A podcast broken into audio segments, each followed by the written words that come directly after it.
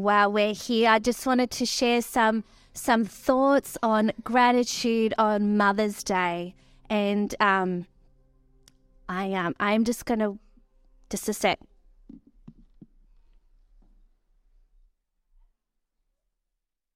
So my youngest, beautiful Lucy, made me this headband, and they're not ears, they're love hearts, because she loves me. Isn't that beautiful? So thank you. And I promised I'd wear them today. I promised I'd wear them today. One of one of the three beautiful handmade gifts I got this morning. So thanks again, guys. Very special.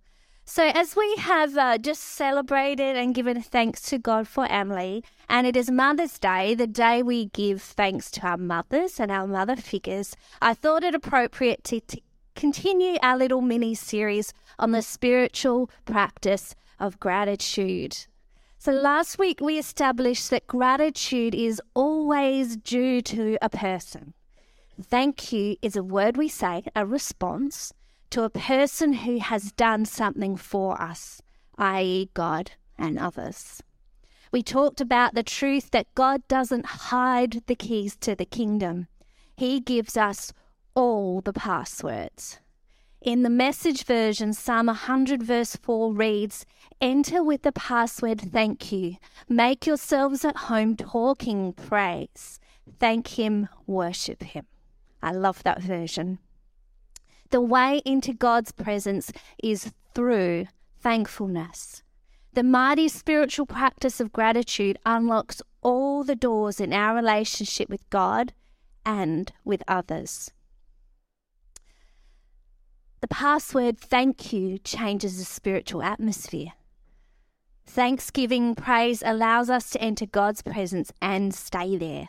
It scatters the enemy and draws us close. Gratitude invokes a spiritual atmosphere that releases faith.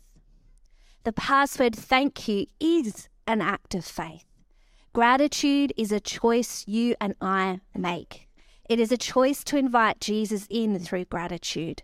And when we move into that place of faith through thanksgiving, He can move in our lives. Thankfulness doesn't mean we ignore our realities and our struggles. We are choosing to declare even louder that our God is good and He can be trusted in every circumstance. The password thank you is also God's will for us.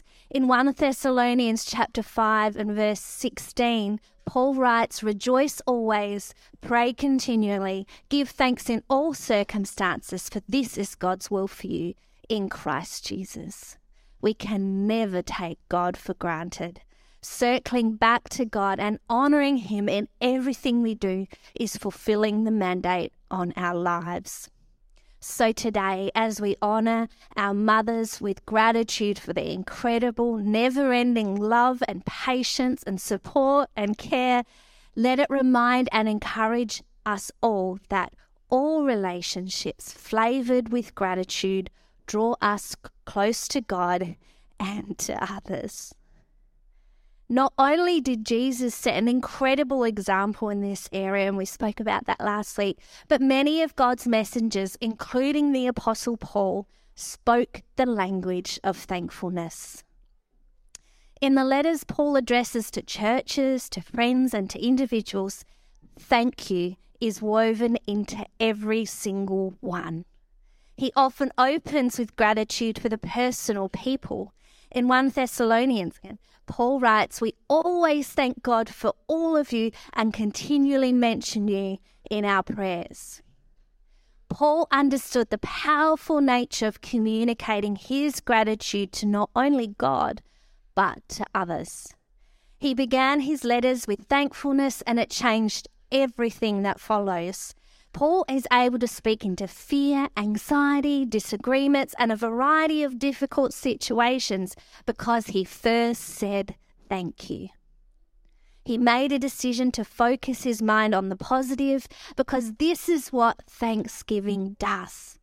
It adjusts our perspective, and when we communicate our thanks, hang on, I've lost my spot, sorry. I need glasses. My sister's been telling me to get glasses for a very long time.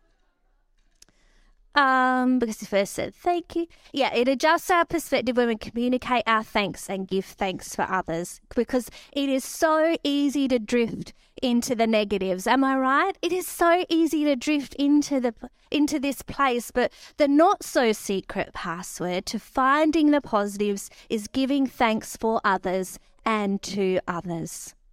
God gives us the recipe for strong, healthy, and close relationships.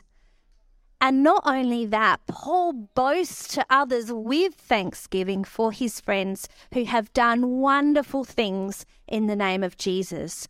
Paul creates a culture around him of gratitude, and that is an example for us to emulate.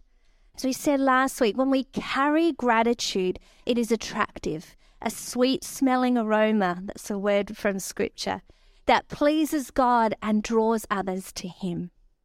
Let us be individuals and a community that oozes gratitude, honoring God and drawing people to salvation in Christ. When people experience gratitude one on one and witness it happening around them, it is catching and inspiring. And this is scientifically proven. In a 2019 article published in the Greater Good magazine out of Berkeley University, it reports a new study shows that expressing gratitude affects not only the grateful person, but anyone who witnesses it. Researchers studying gratitude have found that being thankful and expressing it to others is good for our health and happiness.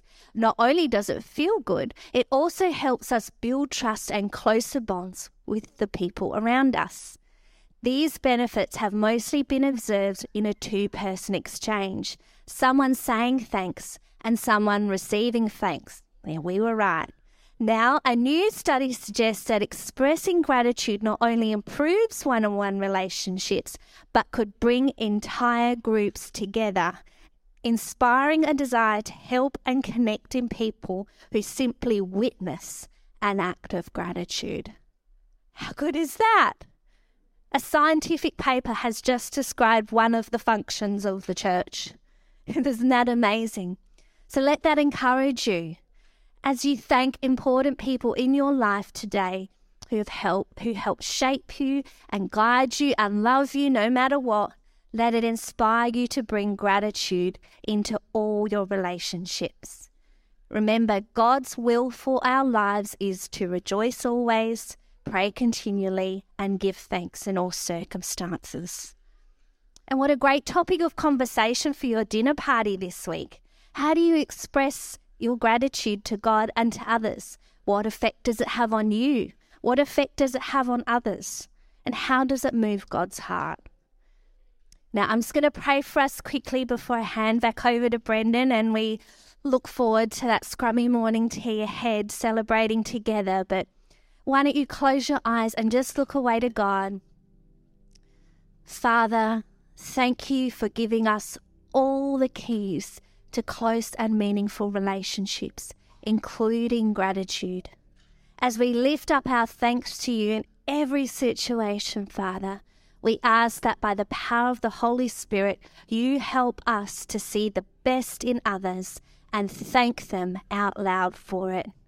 As we walk out of here today, let us continue to honour you and others with thanksgiving. May it be a sweet smelling aroma that is pleasing to you. In Jesus' name, amen. Amen.